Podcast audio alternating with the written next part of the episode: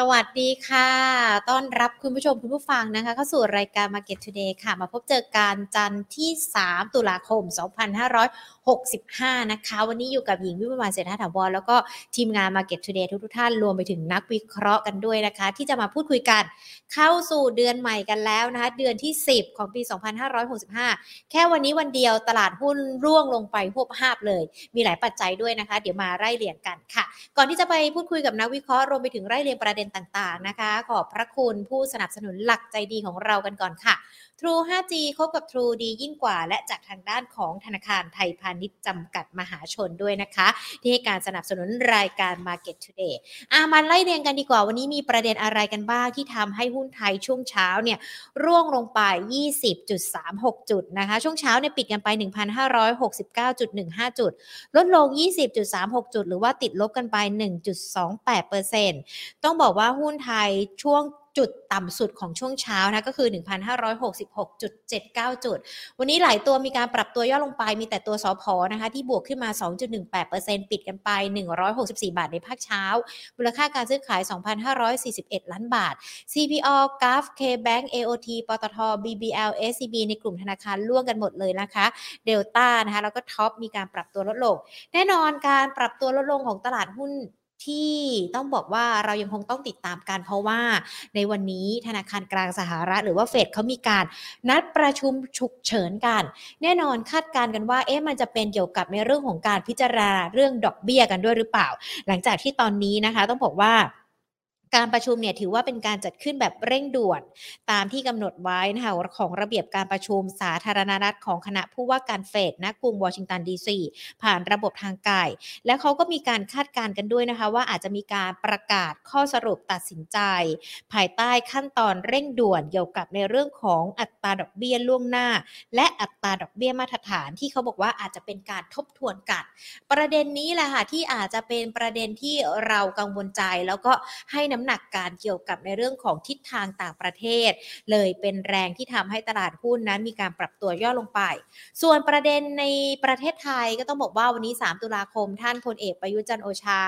นายกรัฐมนตรี comeback กันอีกรอบหนึ่งแล้วนะคะ เกี่ยวกับในเรื่องของการดำรงตำแหน่งท่านนายก หลังจากที่ช่วงเมื่อสัปดาห์ที่ผ่านมาเนี่ยมีการตัดสินในเรื่องของวาระ 8 ปี แล้วก็แน่นอน ก็มีการผ่านกันไปแล้ววันนี้กลับมาทำหน้าที่กันอยู่นะคะ ซึ่งท่านนายกรัฐมนตรีก็เขาเรียกว่าอะไรลั่นวาจากันด้วยนะ ว่าถ้ายังดำรงตำแหน่งกันอยู่ก็จะทำหน้าที่ให้ดีที่สุด อะก็ลุ้นกันแหละว่าหน้าที่ที่ดีที่สุดนั้น จะเป็นอย่างไรกันนะคะ ส่วนหุ้นไทยเดี๋ยวมาลุ้นกันช่วงบ่าย ยังคงมีประเด็นอื่น ๆ กันด้วยอย่างทางด้านของธนาคารแห่งประเทศไทยก็บอกว่า ถึงแม้ว่าสัญญาณเศรษฐกิจมันจะเริ่มดีขึ้นทิศทางต่างๆ มันจะดีแต่ว่านี่ครัวเรือนตอนนี้ยังคงอยู่ในระดับสูง ดังนั้นเองนะคะอาจจะเตรียมออกกฎเกณฑ์ คุมธนาคารออกผลิตภัณฑ์ เพื่อการลดการก่อหนี้เกินตัวด้วย ซึ่งน่าจะเป็นช่วงไตรมาสที่ 1 ของปี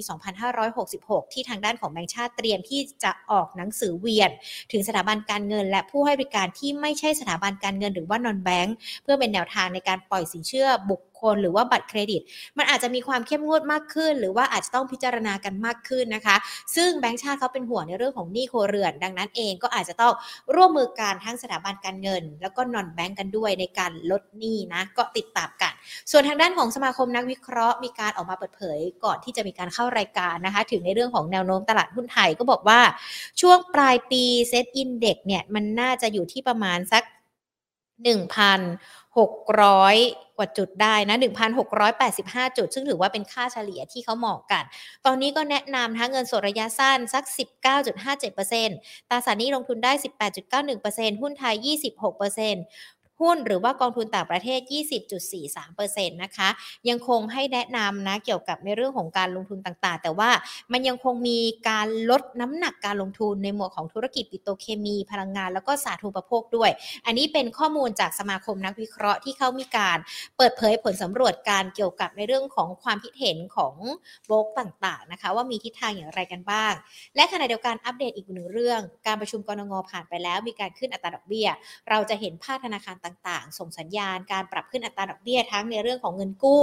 รวมไปถึงเงินฝากประจำกันด้วย ล่าสุดทางด้านของธนาคารไทยพาณิชย์นะคะบอกว่าจะตรึงอัตราดอกเบี้ยเงินกู้สำหรับลูกค้ารายย่อยนะคะ พร้อมขึ้นดอกเบี้ยเงินฝากประจำสูงสุด 0.50%ส่วนลูกค้าที่เป็นลูกค้ารายใหญ่ชั้นดี อัตราดอกเบี้ยเงินกู้ก็อาจจะมีการขยับเล็กน้อยนะคะประมาณสัก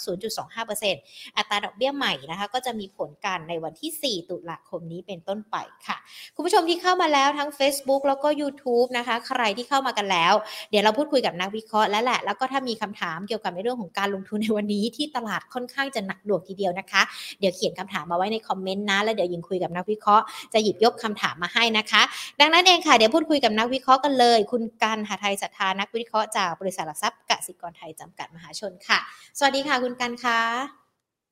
ครับ สวัสดีครับ หญิงและสวัสดีนักลงทุนท่านผู้ฟังทุกท่านครับ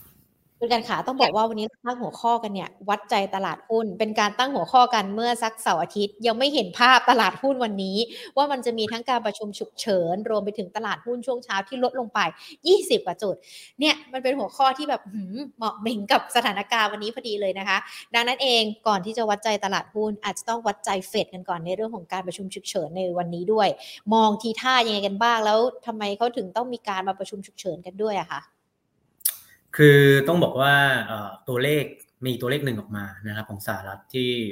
เนื่องจากผมตามตัวเลขเศรษฐกิจไทยและเศรษฐกิจสหรัฐเนี่ยมันจะมีตัวหนึ่งก็คือ PCE ที่ออกมาคือรวมๆเนี่ยมันสูงกว่าคาดนะครับ แต่มันจะมีตัว personal spending กับ personal income นะครับ คือรายได้ของคนสหรัฐเนี่ยออกมาเท่าเดิม เท่าเดิมไม่ได้มีอะไรเปลี่ยน แต่การ spend เนี่ยเพิ่มขึ้น เพราะฉะนั้นเนี่ยคนเลยตีว่าอ้าวคนคนเลยตีความว่าแบบคนสหรัฐเนี่ยเอาเงินเก็บ อะไรต่างๆ ต้องเอามาใช้มากขึ้นเพราะของแพงเนี่ยอันนี้คือประเด็นที่ฝรั่งหรือว่าหลาย ๆสำนักคาดกัน คืนนี้ที่จะคุยกันผมคิดว่า เนื่องจากมันเป็น close board meeting แล้วมันมีความเขาเรียกว่าเราเราไม่สามารถคาดเดาได้เลยว่ามันจะออกมาในรูปแบบไหนนะบางคนอาจจะมองเรื่องดอกเบี้ยบางคนอาจจะมองว่า QT ที่เพิ่มจาก 4.75 มาเป็น 9 เนี่ย มันจะต้องเพิ่มอีกหรือเปล่า เพราะตอนแรกเขาบอกว่า ไอ้ตรงเนี้ยจะปล่อยหมดปล่อยหมดถูกไหมครับอาจจะมีการเร่งในการทำหรืออะไรเพิ่มเติมคือตลาดไม่ชอบไม่ชอบความไม่แน่นอนตรงนี้นะครับ เลยมีแรงเทขายออกมา ผมเชื่อว่าเป็นเรื่องนี้เป็นหลักนะครับค่ะแต่พอเนี่ยเราพอมีข่าวมาว่าประชุมฉุกเฉินตลาดหุ้นก็ย่อลงไปเลยทันทีเลยนะคะ มันจะเป็นภาพแบบนี้กันไปก่อนหรือเปล่าคะจนกว่าตลาดจะมีความชัดเจนหรือว่าเนี่ยประเด็นนี้มันจะส่งสัญญาณถึงพวกนี้ยังไงกันบ้างคะ คิดว่าบ่ายนี้ก็คงจะ 20 จุดบวกลบแถวนี้ครับ ผมคิดว่า 1550 ควรจะต้องเอาอยู่ เพราะว่าอย่างอย่างที่คุณหญิงบอกนะครับ EPS ของของเราเนี่ย มันควรจะประมาณอ่าน 100 บวกลบกำไรบริษัทจดทะเบียนนะครับ PE ของเราเนี่ยมันควรจะเทรดเซ็นดีเด็กประมาณ 16 เท่า คือถ้าเราจับคูณกันง่าย ๆ มันก็พันหกถูกไหมฮะ แต่ที่ลงมา มันเป็นเรื่องของความไม่แน่นอนตรงนี้นะ เพราะฉะนั้นเนี่ยไอ้ที่ลงมาก็คือ ค่อนข้างน่าสนใจนะครับ แต่ว่าไม่ควรจะหลุดพันห้าห้าสิบและพันห้ายี่สิบที่เป็นโลเดิมเนี่ยผมคิดว่าตรงนั้นเนี่ยไม่ไม่ควรจะต้องไปไปแต่ตรงนั้น เพราะว่าเมืองไทยเนี่ยความเสี่ยงเรื่อง recession ผมคิดว่าแทบไม่มี คนอื่นอาจจะมีแต่ของเราเนี่ยเนื่องจากเราเราโชคดีด้วยเราฟื้นช้ากว่าคนอื่น อันที่หนึ่งอันที่สองคือนักท่องเที่ยวเราค่อยๆเข้ามา จีนยังไม่มา แต่ตอนนี้ Middle East อ่ามาเลอะไรต่างเอเชียต่างๆ มายุโรปมา แต่เดี๋ยวจะมีจีนมาช่วยในประมาณไตรมาสหนึ่งปีหน้าอะไรแบบนี้ครับเพราะฉะนั้นเนี่ยในแง่ของการเจริญเติบโตทางตัวเลขทางเศรษฐกิจในตัวเลขเราจะเห็นโกรธเสมอเสมอเสมอ เพราะฉะนั้นเนี่ย recession ในแง่ตัวเลขไม่มี แต่มันมันมันต้องบอกนี้ครับ คือ มันก็ยังมีความเสี่ยงในแง่ของอย่างที่ท่านแบงค์แบงค์ชาติเขาออกมาบอกว่าจะต้องมีการคุมเรื่องของสินเชื่ออะไรต่างๆ ที่เป็นสินค้าฟุ่มเฟือยเนี่ยอันนี้มันแสดงให้เห็นชัดเจนว่าแม้ตัวเลขเศรษฐกิจไทยเนี่ยจะดี แต่มันดีเฉพาะภาคบริการ ถ้าไปถามคนระดับกลางหรือระดับล่างอะไรต่าง ๆ เนี่ย ผมคิดว่าเขายังยังฟื้นได้ไม่การฟื้นตัวเนี่ยยังไม่เท่ากัน เพราะฉะนั้นตรงนี้เป็นอีกอีกอีกจุดที่อ่าน่าจะต้องกังวลเพิ่มเติมในอนาคตนะครับ แต่ถ้าถามว่าเรื่อง recession ไหมผมคิดว่าไทยไม่มี เพราะฉะนั้นเนี่ยพันห้ายี่สิบไม่ไม่ควรจะไปถึงตรงนั้นพันห้าสิบควรจะเอาอยู่ครับ ค่ะอันนี้ถามกรณีแบบว่ากรณีเลวร้ายหรือว่า worst case กันไปเลยนะคะ ว่าถ้าในเรื่องของการประชุมของเฟดที่มีการฉุกเฉินกันเนี่ยแน่นอนฟันธงกันเกี่ยวกับในเรื่องของอัตราดอกเบี้ยมันอาจจะต้องเร่งตัวขึ้นเร็วและแรงกันอีก หรือว่าต้องถอน QT มากกว่าที่เคยกำหนดไว้ สะท้อนมายังตลาดหุ้นไทย อย่างที่คุณการบอกไปถึงแม้ว่ามันยังคงมีความแข็งแกร่งกันอยู่ แต่มันก็อาจจะเป๋ๆกันไปสักระยะหนึ่งอย่างนี้ นักลงทุนควรจะต้องทำยังไงดีคะเกี่ยวกับแค่ประเด็นนี้ประเด็นเดียวก่อน ถ้าถ้าแค่ประเด็นนี้ประเด็นเดียวก็เราต้องรอสี่ทุ่มครึ่งคืนนี้ถูกไหมฮะเพราะฉะนั้นเนี่ยถ้านักลงทุนท่านใดมีเงินสดหรือติดอะไรหุ้นอยู่ คือถ้าติดตัวที่เป็น high PE ผมต้องให้คำแนะนำอย่างนี้ถ้าเป็น high PE หรือ PE สูงสูงเนี่ยถ้าเรายอมได้เรายอมครับ เพราะว่าในยามที่ดอกเบี้ยเป็นขาขึ้น ไม่ไม่ควรไปยุ่งกับอะไรก็ตามที่มันเป็น growth เพราะว่าเงินฝากดอกเบี้ยมันก็ขึ้นตามอะไรต่างๆเนี่ยดอกเบี้ยมันก็ของสหรัฐเนี่ยสามเปอร์เซ็นถ้าคุณเป็นหุ้น growth อะคุณต้อง deliver มากกว่าสามเปอร์เซ็นไม่งั้นเขาไม่เอา ถูกไหมฮะ ไม่งั้นเขาก็จะฉันฝากเงินดีกว่า ฉันไม่ต้องเล่นหุ้น growth ก็ได้นี่เพราะฉันฝากเงินฉันก็ได้สามเปอร์เซ็นต์อันนี้ของสหรัฐของไทยเนี่ยก็เดี๋ยวเดี๋ยวก็จะเป็นหนึ่งกว่ากว่าบวกลบแล้ว ถ้าเกิดแบงก์ชาติก็คงจะมีการขึ้นต่อต่อไป เพราะฉะนั้นถ้าใครติดหุ้น growth ในจังหวะแบบนี้ ถ้ายอมได้ก็ยอม แต่ถ้าใครติด reopening ผมคิดว่าอันนี้เป็นจังหวะที่ตลาดมันเทลงมาเนี่ยนักท่องเที่ยวเราตัวเลขที่แบงก์ชาติรายงานนะครับ ก็หนึ่งล้านคนอีกเดือนหนึ่งติดต่อกัน แล้วผมเชื่อว่าถ้าเข้า high season อาจจะเห็น 1.5 ล้านคนต่อเดือน เพราะฉะนั้นเนี่ยเราเลือกตัวเล่น แต่ว่าก็เนื่องจากความไม่แน่นอนมันมันมันค่อนข้างสูงก็ต้องยอมรับนะครับ เพราะฉะนั้นเนี่ยเราก็ซื้อตรงแนวรับของเซ็ตหนึ่งห้าห้าศูนย์หนึ่งห้าสองศูนย์อะไรก็ต่างๆก็ว่ากันไปค่ะ อันนี้ก็จะเป็นประเด็นที่มันร้อนๆกับสถานการณ์ที่เกิดขึ้นกันในวันนี้นะคะ แล้วก็มีผลตั้งแต่ต้นสัปดาห์กันเลยสำหรับในเรื่องของการลงทุนด้วย แต่นอกเหนือจากการประชุมของเฟดฉุกเฉินกันแล้ว มันก็ยังคงมีปัจจัยอื่น ๆ ด้วยใช่ไหมคะคุณการที่ตลาดเราอาจยังคงให้น้ำหนักหรือว่าต้องระมัดระวังกันด้วยอะค่ะ ครับระยะสั้นยังมีอีกเรื่องหนึ่งคือฟันฟลูนะฮะคือผมนอกจากเรื่องเฟดเนี่ยอันนี้เรื่องแรกที่เราต้องระวัง ผมอยากจะแนะนำทริคให้นักลงทุนอย่างนี้นะครับ ตอนนี้เนื่องจากตลาดมันมันมีทั้งหุ้นมันมีทั้งสัพันธบัตรมันมีทั้งคริปโตเนี่ยนักลงทุนคงจะรู้จักตัวอัตราผลตอบแทนพันธบัตรสหรัฐสองปีสิบปีบอลบอลยิงนะสิบปีสองปี ผมว่าตัวนี้เป็นอีกตัวหนึ่งที่ค่อนข้างมีผลนะครับ อันนี้เป็นตัวที่สองตัวสองปีเนี่ย เราต้องให้ความสำคัญกับมัน เพราะว่าบอลยูสองปีสหรัฐตอนนี้เนี่ย 4.1 4ถึง 4.2เปอร์เซ็นต์นะครับสองปีสองปีสหรัฐมันบอก มันบอกถึงความฮอกกิชกับโดวิชของเฟดนะฮะคือดอกเบี้ยสองปีเนี่ยมาสะท้อนว่าตลาดคิดว่าดอกเบี้ยเฟดควรจะอยู่เท่าไหร่นะครับ ตอนนี้เฟดดอกเบี้ยจริง ๆ ที่เขาอยู่เนี่ยคือ3ถึง3.25แต่บอลยูสองปีเนี่ย4.2นะครับ แสดงว่าตลาดคิดว่าเฟดจะขึ้นอีก 100ถึง125 basis point ในการประชุมที่เหลือนะครับซึ่งตัวเลข 4.2 ของบอลยู2ปีที่สะท้อนเนี่ยมันใกล้เคียงกับดอทพลอตที่เขาให้ดอทพลอตเขามอง 4.4 ปีนี้ถูกไหมฮะแล้วก็ปีหน้า 4.6 คือเขากำลังจะบอกแล้วว่าก็คงจะขึ้น 75 อีกครั้ง แล้วคงจะเป็น 50 หรือ 25 อีกครั้งอีกในครั้งสุดท้ายของการประชุมเฟดและการประชุมสองรอบนะครับ ก็คงจะเป็น 75 แล้วก็ห้าสิบหรือยี่ห้าและอีกครั้งหนึ่งเนี่ยก็คือไตรมาสหนึ่งปีหน้าแล้วหยุดไม่ขึ้นแล้วก็คงดอกเบี้ยไว้ เพราะฉะนั้นผมอยากให้นักลงทุนดูบอลยูสองปี ถ้ามีมีการกระชากตัวขึ้นไปเนี่ยสี่จุดห้าครับ ตอนนี้สี่จุดสอง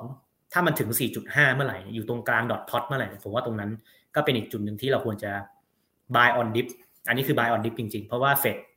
ต้องบอกว่าชุดนี้ของพาเวลนะ พูดจริงทำจริง พลาดก็อะก็ก็แล้วเขาก็ยอมรับ แต่ว่าแจ็คสันโฮเขาพูดว่าฉันต้องเอาเงินเฟ้อให้ลง ทุกๆครั้งที่ผ่านมาเขาก็บอกอะเขาจะเอาเงินเฟ้อให้ลงเงินเฟ้อให้ลงดอทพลอต4.4 4.6เนี่ยถ้าไม่ได้มีอะไรเปลี่ยนแปลง น้ำมันไม่ได้ไปทำนิวไฮแล้วถ้าเราเราคิดว่าตรงเนี้ยมันอยู่ละ4%ดอกเบี้ยของของของอเมริกาเนี่ยถ้า 2 ปีขึ้นไปเทสแถว 4.5 ตรงนั้นค่อยซื้อหุ้นตรงนั้นก็ได้ครับ อืมค่ะ การขาแต่ว่าการที่เขาเฟดเขาบอกว่าเขาต้องการเอาเงินเฟ้อให้ลงเอาเงินเฟ้อให้ลงซึ่งเฟ้อเป้าหมายของเขามันอยู่2%เซึ่ งระดับมันก็ยังคงสูงกันอยู่ มันก็ถือว่ายังคงมีความท้าทายกันต่อไปสำหรับในเรื่องของการกดเงินเฟอ้อให้ลง ใช่ครับ แต่ต้องคือต้องต้องเรียนอย่างนี้คือดอกเบี้ยที่เขาขึ้นมาเจ็ดสิบห้าสามรอบเนี่ยอิมแพคมันยังไม่เห็นแบบสุดๆ คือราคาบ้านของสหรัฐเนี่ย มันมีความเขาเรียก elasticity หรือว่าความหนืดของราคาเนี่ย มันมันมันลงช้านะครับ แล้วก็พวกข้าวของอะไรต่างๆ เนี่ย คือถ้าขึ้นมาแล้วอะครับ มันมันลงค่อนข้างยากแล้วเพราะเงินเฟ้อมันมันถ้าพูดง่ายๆคือเงินเฟ้อมันกินเงินเฟ้อเป็นอาหารค่ะ การคาดการณ์ของของที่แพงแล้วเนี่ย สมมติใครขอของแพงได้เนี่ย การจะมาเอาให้ลงมาที่เดิมก็คงเป็นเรื่องยาก เพราะฉะนั้นเนี่ยเฟดก็ต้องวัดใจครับว่าไอ้4.5ของเขาเนี่ยจะเอาอยู่ไหมนะครับ แล้วก็ของสหรัฐมีความน่ากลัวก็คือเขาไม่เหมือนของไทยของไทยเนี่ยเป็นน้ำมัน ถ้าน้ำมันลงเราของเราก็น่าจะดีขึ้น เพราะว่าฝั่งอุปสงค์เราไม่ได้ไม่ได้ไม่ได้น่ากลัว แต่ว่าของเขาเนี่ยมาหมด ทั้งเรื่องของพัตคาโรงแรมอะไรต่างๆ มา เพราะฉะนั้นเนี่ยก็มีความเสี่ยงที่เฟดอาจจะต้องมีการปรับอะไรแต่นั่นเป็นเรื่องของอนาคตนะครับ เพราะว่า 4.4 4.6 เนี่ย ผมว่าถ้าตรงเนี้ยถ้า bond yield ขึ้นไป test แถวแถวสองปีนะขึ้นไป test แถวนั้น ผมว่าก็น่าสนใจในการ buy on dip อันนี้เป็นปัจจัยที่สองนะครับอีกเรื่องนึงก็คือค่าเงินบาท ผมเชื่อว่าเรื่องของผมเชื่อว่าเรื่องของ bond yield สองปีกับค่าเงินบาทเนี่ย เป็นเป็นปัจจัยหลักที่ฝรั่งขายหุ้นภูมิภาค เอเชียนะเพราะทุกคนอ่อนหมดใช่ทุกคนอ่อนหมดเราไม่เราไม่เถียงว่าบาทอ่อนคนเดียวทุกคนอ่อนหมดครับแต่ว่าสองปีของสหรัฐมันก็ขึ้นด้วยสองปัจจัยเนี่ยเป็นปัจจัยที่ดูฟันฟลูได้ค่อนข้างดีนะครับ แล้วก็เรื่องเฟดที่เราพูดกันไปว่ามันมี emergency meeting ผมว่าสามเรื่องนี้เป็นสิ่งที่ตลาดจับตาอยู่ครับ ค่าเงินเราเรามองสถานการณ์ยังไงกันบ้างคะเพราะว่าอย่างบางช่วงที่ผ่านมาเราก็เห็นสักสามเจ็ดมันไปแตะสามแปดกันด้วยนะคะ แล้วก็ยังคงอยู่ในเลนระหว่างนี้กันด้วย มองความอ่อนค่าหรือว่ามันจะกลับมาแข็งแข็งได้สักประมาณระยะเมื่อไหร่ล่ะคะคือต้องต้องเรียนงี้ฮะทางห้องค้ากสิกรไทยเนี่ยเราเรามองบาทสิ้นปีสามเจ็ดจุดห้านะครับ เรามองสิ้นปี แต่ว่าระยะสั้นเนี่ยก็ต้องยอมรับว่ามีโอกาสที่จะไปเห็นเลข สามสิบเก้าก็ได้นะเพราะเราเราผมผมกล้าผมกล้ารับประกันเลยว่าปีนี้ใครไม่มีใครมองมองว่าดอลลาร์จะแข็งได้ขนาดนี้ เพราะว่ามันมันเร็วมากนะมันค่อนข้างเร็วมากที่บาทหลุดสามสิบเจ็ดมาแตะสามสิบแปดแล้วก็ยืนได้ ทุกอย่างเกิดขึ้นรวดเร็วมากครับ เพราะว่ามันเป็นเรื่องของส่วนต่างอัตราดอกเบี้ยนะครับ แล้วก็ถ้าใครฟังประชุมกรงงเนี่ยเขาพูดชัดเจนว่า ถ้าเราดูแบงก์ชาติเกาหลี ที่ขึ้นดอกเบี้ย แต่ก่อนเนี่ยเกาหลีกับแบงก์ชาติไทยกับแบงก์ชาติเกาหลีเนี่ยดอกเบี้ยมันจะใกล้ๆกัน พอเกาหลีเขาขึ้นดอกเบี้ยไปเยอะๆเนี่ยเขาก็ให้เหตุผลว่านี่ไง ขึ้นดอกเบี้ยไปแล้วเนี่ย แต่เงินอของวอนเขาเนี่ย ก็ยังอ่อนอยู่ดี เพราะฉะนั้นขึ้นดอกเบี้ยไม่ช่วยอะไรขึ้นดอกเบี้ยไม่ช่วยอะไรนะเพราะมันเป็นการแข็งของ dollar index ต่อทุกๆสกุลเงินนะครับเพราะฉะนั้นผมคิดว่า ตรงเนี้ยเป็นปัจจัยที่ต้องต้องดูนะครับเพราะว่า fund flow เนี่ยเวลาเขามาลงทุนก็อย่างที่เราเคยคุยกันว่า มันจะมีเรื่องกำไรของค่าเงินในสกุลนั้นๆด้วยนะฮะคือนอกจากเรื่องของกำไรของการลงทุน ก็ต้องมีกำไรจากกัตราแลกด้วยนะครับเพราะฉะนั้นเนี่ยระยะสั้นสามเก้าก็ เนื่องจากอย่างที่คุยร้อยถึงร้อยถึงร้อยยี่ห้าเบสิสพอยต์แต่ของเราจะขึ้นแค่ยี่ห้ามันก็จะห่างไปเรื่อยๆฮะเดี๋ยวดอกเบี้ยเขาจะสี่ของเราจะแค่หนึ่งความห่างตัวนี้มันก็จะห่างห่างไปเรื่อยๆ เพราะนั้นก็ต้องจับตาครับ ค่ะ แต่ว่าเราก็ยังไม่ต้องมีมาตรการอะไรออกมาเป็นพิเศษจากทางด้านของหน่วยงานที่เกี่ยวข้องหรือเปล่าคะเพราะว่าถ้ายิ่งเข้าไปแทรกแซงมันอาจจะยิ่งทำให้ระบบในเรื่องของภาคการเงินของบ้านเรา มันอาจจะเกิดความผันผวนได้ ถูกต้องครับคุณหญิงผมเชื่อว่าถ้าใครฟังผู้ว่าเขาพูดเขาพูดชัดเจนนะสิ่งที่เขากำลังจะบอกใบ้เราก็คือว่าเขาอยากให้มันเป็นไปตามกลไกตลาด แล้วถ้าสมมุติว่าเงินบาทเนี่ยอ่อนค่าตามภูมิภาค คือเราไม่ได้อ่อนคนเดียวแล้วภูมิภาคเราอ่อนไปด้วย เขาจะไม่ทำอะไร อยากให้มันไปไปตามกลไกตลาดดีกว่าผมว่านี่คือ key message ครับค่ะ ก็คือจะดูแลสถานการณ์อย่างใกล้ชิดกันนั่นแหละอ่าประเด็นหลัก ๆ ที่เราคุยการเฟดฟันโฟในเรื่องของค่าเงินมันมีผลต่อเรื่องของการลงทุน อันนี้ก็ยังคงให้น้ำหนักกันอยู่ แต่บางทีมันยังคงมีปัจจัยยิบยิบย่อยๆ กันอีกนะคะ คุณการอย่างในเรื่องของรัสเซียยูเครน หรือว่าแม้แต่เดี๋ยวจะใกล้หน้าหนาวกันแล้วเข้าสู่ฤดูหนาวแล้ว มันก็ยังมีผลต่อในเรื่องของการลงทุนกันด้วย ครับ ก็ผมว่านี้ก็เป็นปัจจัยอีกอันหนึ่งที่กดดันเรามาตลอดตลอดนะฮะแต่ช่วงนี้ก็จะมีมีเหมือนมีแรงขึ้นมาจากหลังจากเขาทำประชามตินะครับ แล้วก็ท่อนอสตรีมหนึ่งที่เขาเหมือนปิดซ่อมบอลลูนกันอีกครั้งนะครับ แล้วก็มี o p e ป Plus ที่เหมือนกับต้องพัดกำลังการผลิตมากกว่าที่ตลาดคาดผมเชื่อว่าน้ำราคาน้ำมันนะครับ มันจะเป็นแบบนี้ มันจะเป็นประมาณ 80 เหรียญเนี่ย ถ้ามัน 80 เหรียญเมื่อไหร่เนี่ย คนเขาจะผู้ผลิต ใช้คำว่าผู้ผลิตแล้วกันฮะเขาจะเริ่มไม่โอเค เพราะเขารู้สึกว่าน้ำมันมันมันไม่ควรจะอยู่ตรงนี้ จากด้วยสถานการณ์ sanction สงครามอะไรต่างๆ เพราะนั้นพอมีพอมีพอราคามันแตะประมาณ 80 เหรียญปุ๊บเนี่ยมันจะมี trader หรือว่ามันจะมี policy maker ที่จะออกมาแบบโอเปกวันเนี้ยวันสองวันที่ผ่านมาบอกว่าฉันจะ cut มากกว่าคาดเพื่อดันราคาน้ำมันขึ้น ผมเชื่อว่าราคาน้ำมันควรจะแกว่งกรอบใหญ่นะครับ 80 เหรียญถึง 110 เหรียญบวกลบ คงไม่ทำไฮใหม่ ไม่ทำนิวไฮถ้าสมมติว่าไม่ได้มีเรื่องของสงครามที่รุนแรงกว่านี้นะฮะถ้ามันเดินเป็นการเดินเกมประชิดไปเรื่อยๆแล้วลากเกมยาวอย่างนี้อย่างที่เราคุยกันมาตลอดเนี่ย ผมคิดว่าน้ำมันมันจะอยู่ในกรอบ มันจะลงเยอะไม่ได้ เพราะว่ามันจะมี policy maker ที่เขาคอยคอยแทรกแซงตลอดแบบนี้ครับ ค่ะ เป็นปัจจัยจากต่างประเทศที่ที่เราติดตามกันมาอย่างต่อเนื่องนะคะ ซึ่งก็ยังไม่ได้มีปัจจัยอะไรใหม่ๆแหละ เป็นปัจจัยเดิมที่อาจจะมีทั้งความรุนแรงเพิ่มขึ้น หรือการเบาบางลงเกี่ยวกับในเรื่องของปัจจัยต่างๆ ซึ่งเราก็ติดตามสถานการณ์กัน แล้วก็เตรียมพร้อมในเรื่องของการปรับพอร์ตการลงทุน พอมองในบ้านเรากันบ้างล่ะคะแน่นอนบ้านเราเนี่ยไม่เกิดหรอก recession หรือว่าเศรษฐกิจถดถอย แต่มันก็ยังคงมีปัจจัยอื่น ๆ ที่ที่อาจจะมี เป็นปัจจัยชั่วคราวบ้างแหละ เป็นจิตวิทยาของการลงทุนบ้างแหละ เราประเมินสถานการณ์ในประเทศยังไงกันบ้างคะคุณกัน ถ้าเป็นตัวเลขเศรษฐกิจ ตัวเลขเศรษฐกิจไทยถือว่าค่อนข้างดีมากนะครับ เพราะว่าตัวเลขล่าสุดที่ออกมาจากแบงก์ชาติที่เขามีการแถลงเนี่ยของเศรษฐกิจเดือนแปดผมผมพูดสั้น ๆ อย่างนี้เลยก็คือว่าการบริโภคบวกสิบเจ็ดเปอร์เซ็นต์ year on year investment การลงทุนบวกสิบเปอร์เซ็นต์ year on year ส่งออกบวกแปดนำเข้าบวกยี่สิบสี่การผลิตบวกสิบห้าคือทุกๆอย่างเนี่ยบวกสองหลัก double digit year on year ตลอดเพราะว่าหนึ่งเรามีชิ้นส่วนชิปขาดแคลนตรงนี้เราดีขึ้น แล้วก็พวกภัตตาคารโรงแรมเนี่ย spending ตรงนั้นมันยังอยู่ เพราะว่านักท่องเที่ยวต่างชาติเราเข้ามานะครับ ซึ่งมันจะมีส่วนหนึ่งที่มันไปอยู่ในการบริโภคในประเทศ เพราะนั้นในเชิงตัวเลขอะ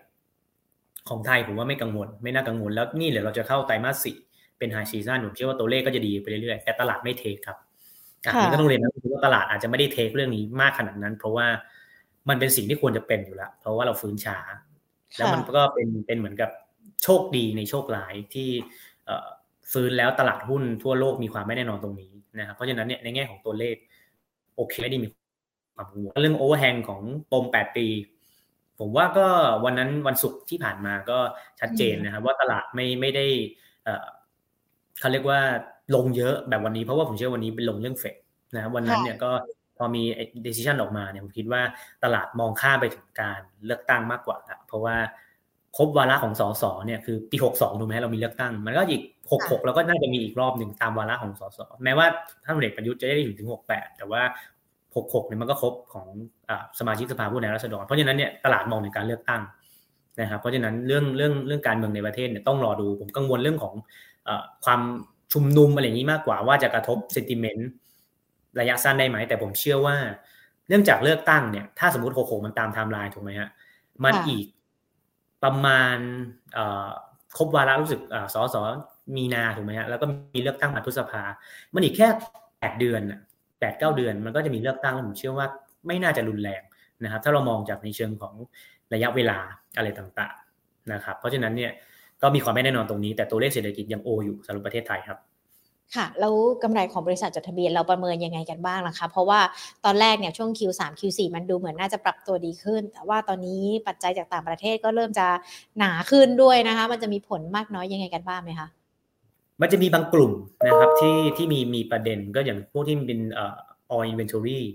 พวกต้นน้ำกลางน้ำอะไรต่างๆเนี่ยคือราคาน้ำมันที่มัน ที่มันปรับตัวลงมาเนี่ยใครสต็อกไว้เยอะตอนร้อยกว่าเหรียญเนี่ยก็จะโดนลอสตรงนี้ไปนะครับ กลุ่มภาคบริการที่เป็นเรื่องของโรงแรมต่างประเทศ เราก็เห็นกันอยู่ว่าโรงแรมที่เน้นยุโรป หรือเน้นต่างประเทศเนี่ยอันนี้ก็มีความกังวลลงมา ว่าจะมีการคัด EPS อะไรต่างๆนะครับแต่ว่าโดยภาพรวมผมคิดว่ามันเป็นเรื่องของ seasonal นะครับ Q3 เนี่ยอาจจะ drop จาก Q2 ได้บ้างในแง่ของกำไรจดบริษัทจดทะเบียน นะครับแต่ Q4 เนี่ยก็พวกท่องเที่ยวอะไรต่างๆที่เป็น high season ก็จะกลับมาได้นะครับตอนนี้ตลาดมองผมว่า EPS ประมาณร้อยสามแต่ผมเชื่อว่าเดี๋ยวจะมีการปรับลง น่าจะมีการปรับลงไปแบบร้อยหนึ่งเก้าสิบกว่าบวกลบเพราะว่าเดี๋ยวพอ Q3 ออกมาตัวเลขมันจะมันจะ drop จาก Q2 แน่นอนอยู่แล้วเพราะว่ากลุ่มพลังงานมันเป็นตัวฉุดนะครับก็เป็นเป็นอีกความเสี่ยงเล็ก ๆ แต่ผมเชื่อว่าตรงนั้นเนี่ย ถ้า PE ของเรา 16 เท่า ยังไงมันก็ควรจะพันหกครับถ้าพูดกันแน่ตัวเลขจับคูณกันง่ายๆครับ ค่ะ วันนี้ถ้าเรามาดูการ 10 อันดับหลักทรัพย์ จะมีตัวหนึ่งที่บวกโดดเด่นส่วนมาได้เลยนะคะ ก็คือตัวสพคุณกันวิเคราะห์ตัวสพนิดนึงค่ะ ที่มาแรงเป็นอันดับหนึ่งสำหรับมูลค่าการซื้อขายกันด้วย แล้วก็ยังคงบวกโดดเด่นกันด้วย มองตัวนี้ยังไงกันบ้างเหรอคะถ้าถ้าในแง่ของกลยุทธ์เราเป็นแค่เทรดดิ้งบายนะครับเพราะเราเชื่อว่าน้ำมันจะวิ่งอยู่ในกรอบ 80 ถึง 110 เราคิดว่าจะไม่ทำ new new high เพ ราะฉะนั้นเนี่ยสอพอ correlation กับราคาน้ำมันดิบเนี่ยสูงมากนะครับถ้าเอากราฟมาพอดเนี่ยก็คือแทบจะเป็นเส้นเดียวกันเลยนะฮะเพราะสอพอเนี่ยเขาเป็นต้นน้ำที่ทำเกี่ยวกับน้ำมันดิบแก๊สอะไรต่างๆอยู่แล้วนะครับเพราะฉะนั้นเรามองเป็นแค่ trading buy นะครับแล้วก็ถ้าน้ำมันยังอยู่มีเด้งก็คือน้ำมันลงเราก็ขายนะฮะน้ำมันขึ้นเราก็อาจจะแบบมีเทรดดิ้งบ้างนะครับเพราะว่ามันก็ชัดเจนว่าวันนี้ขึ้นเพราะเรื่องของข่าวโอเปกจะลดการผลิตมากกว่าคาด นะครับไม่ได้มองว่าจะเป็นการทำเป็นการลงทุนระยะยาวนะครับ เพราะว่าเราเชื่อว่าสงครามเนี่ย มันจะเป็นการดึงเกมกันไปอย่างนี้ไปเรื่อยๆ การที่ใครจะใช้ความรุนแรงเนี่ยผมคิดว่า ถ้าเป็นอย่างนั้นจริงอสอผอก็ถ้าถ้ามันเกิดอะไรความรุนแรงมากกว่านั้น อย่างที่กว่าที่เราคาดเนี่ยสอผอก็จะวิ่งตามราคาน้ำน้ำมันที่มันมีการ sanction อะไรกันรุนแรงมากขึ้นค่ะเพราะฉะนั้นผมคิดว่า trading buy ครับสำหรับปตทสอผอ ค่ะแล้วมันยังคงมีตัวอื่นที่ trading buy ได้ไหมถ้าจะรับกับสถานการณ์ในช่วงสั้นที่เรายังคงเกาะติดกันในช่วงนี้อะค่ะ อีกธีมหนึ่งก็คือบาทอ่อนครับ ผมเชื่อว่ามันมันจะมีสองตัวเนาะ Asian กับ TU ค่ะซึ่งก็จะมีส่วนของอาหารสัตว์เลี้ยงนะฮะซึ่งตรงเนี้ยบาทอ่อนได้ประโยชน์ อาหารสัตว์เลี้ยงเนี่ยสองตัวนี้ฮะลูกเขาทั้งสองคนเนี่ยคือ เท่าที่เราดูคร่าวๆเนี่ย department ของอาหารสัตว์เลี้ยงเขาก็ profit ดีมาก 20-25%นะครับบาทอ่อน Asian เนี่ยได้ทุก ๆ บาทที่อ่อนค่าได้ประมาณ 15%สมมติบาทจาก 38 ไป 39 เนี่ยกำไรก็จะเพิ่มขึ้นมาเลย 15%ค่อนข้างเยอะมากนะครับ แล้วผมอยากจะให้ให้ให้ให้ความเห็นอย่างนี้ก็คือว่า อุตสาหกรรมสัตว์เลี้ยงของไทยเนี่ยเป็น top three exporter คือเราเนี่ยคนคนของเราเนี่ยค่อนข้างมีความประณีตและค่าแรงเราก็ มันมันเรียกว่าอาจจะถูกไม่ได้เท่ากับเวียดนาม แต่ว่าเรามีความงานฝีมือของเราเนี่ยค่อนข้างค่อนข้างใช้ได้นะครับแล้วก็เราเป็น OEM producer อันดับต้นๆของของของของโลกในแง่ของสัตว์เลี้ยง เพราะฉะนั้นเนี่ยโกลในแง่ของ market share ในแง่ของ industry pet food เนี่ยผมเชื่อว่ามันยังมีโอกาสโตได้อีกครับ จากนั้นจะเกิดโควิด มันเกิดสิ่งที่เรียกว่า pet humanization ก็คือ เพื่อนสัตว์เลี้ยงเป็นเพื่อนอะไรแบบนี้ฮะ pet humanization แล้ว แล้วพอมันเป็นอย่างนี้ปุ๊บเนี่ย ผลกระทบจากเงินเฟ้อจำกัดด้วยนะ เพราะว่าถ้าเราอยากให้น้องหมาน้องแมวเรากินอาหารแล้วก็ต้องพร้อมจ่ายพร้อมเปย์อยู่แล้วการปรับราคาอะไรก็พวกนี้ก็สามารถทำได้นะครับก็ดีบีปีกับปีนที่มาสครับ ค่ะ ก็จะเป็นธีมที่สามารถเล่นได้เก็งกำไรได้ในช่วงสั้นสำหรับนักลงทุนกันด้วยนะคะ แล้วในขณะเดียวกันอย่างที่เราคุยกันไปเนี่ยช่วงนี้ในเรื่องของตลาดหุ้นมันอาจจะมีการปรับตัวย่อลงมาจากทิศทางจากต่างประเทศกันด้วย กลยุทธ์หรือว่าวิธีการลงทุนสำหรับนักลงทุนล่ะคะ อย่างช่วงก่อนก่อนช่วงโควิดเนี่ยเราจะเห็นละลงทุนน้อยหน่อยเกิดกอดเงินสดมากหน่อย ช่วงนี้สถานการณ์มันทำให้เราต้องกอดเงินสดมากไหมหรือว่ามันอาจจะเป็นจังหวะที่เข้าไปซื้อหุ้นเพิ่มเติมได้อะค่ะ เลือกเลือกเป็นตัวครับผมว่าช่วงนี้ต้องเลือกเป็นตัว แล้วก็สามารถซื้อได้เยอะขึ้นแล้ว เพราะว่าเรารู้สึกว่าที่ลงมาเนี่ยกังวลเกินไปกับเรื่อง emergency meeting นะครับหนึ่งห้าห้าศูนย์แถวเนี้ยผมคิดว่า ถ้าเราเลือกตัวดีๆนะครับ มันก็จะมีตัวที่เฮ้ยลงน้อยกว่า หรือแทบไม่ลงขึ้นในสามหรือตัวที่ฝรั่งมีของน้อย หรือตัวที่อ่านักลงทุนสถาบันหรือต่างชาติมีของน้อย แล้วมีปัจจัยเฉพาะตัวในในในไตรมาสสี่หรือในปีหน้านะครับ เช่น นักท่องเที่ยวจีน เงินสะพัดเลือกตั้งอะไรต่างๆ แบบนี้ครับผมคิดว่าพวกเนี้ยจะลงน้อยกว่าตลาดนะครับเพราะว่าหลักๆที่โดนขายวันนี้ก็บิ๊กแคปทั้งนั้นนะครับเรื่องของแบงค์ค้าปีอะไรต่างๆก็ว่ากันไปนะเราต้องเลือกตัวเล่นครับค่ะ แล้วตอนนี้มันยังคงมีตัวเล่นให้กับนักลงทุนสักกี่ตัวที่เป็นทางเลือกอะคะคุณกัน ครับผมเนื่องจากวันนี้ตลาดลงมาเยอะ วันนี้จะอาจจะให้ให้เยอะนิดนึงนะ เพราะว่ามัน มันอาจจะให้นักลงทุนไปไปเลือกดูแล้วก็ฟังเหตุผลดูนะครับว่าตัวนี้เราเลือกเพราะอะไรอะไรยังไงนะครับ ก็ตัวแรกผมคิดว่าเป็นโรงพยาบาลก่อนค่ะ เป็น EKH นะครับ เอกชัย คือคือต้องบอกว่าโรงพยาบาลเนี่ย มันจะมี BH อ่ากับ BH กับ BDMS เนี่ยราคามันขึ้นมาพอสมควรนะ ตัวนี้ขึ้นน้อยกว่า นี่คือเหตุผลที่เราชอบในแง่ของกลยุทธ์ อันที่สองคือเรื่องของ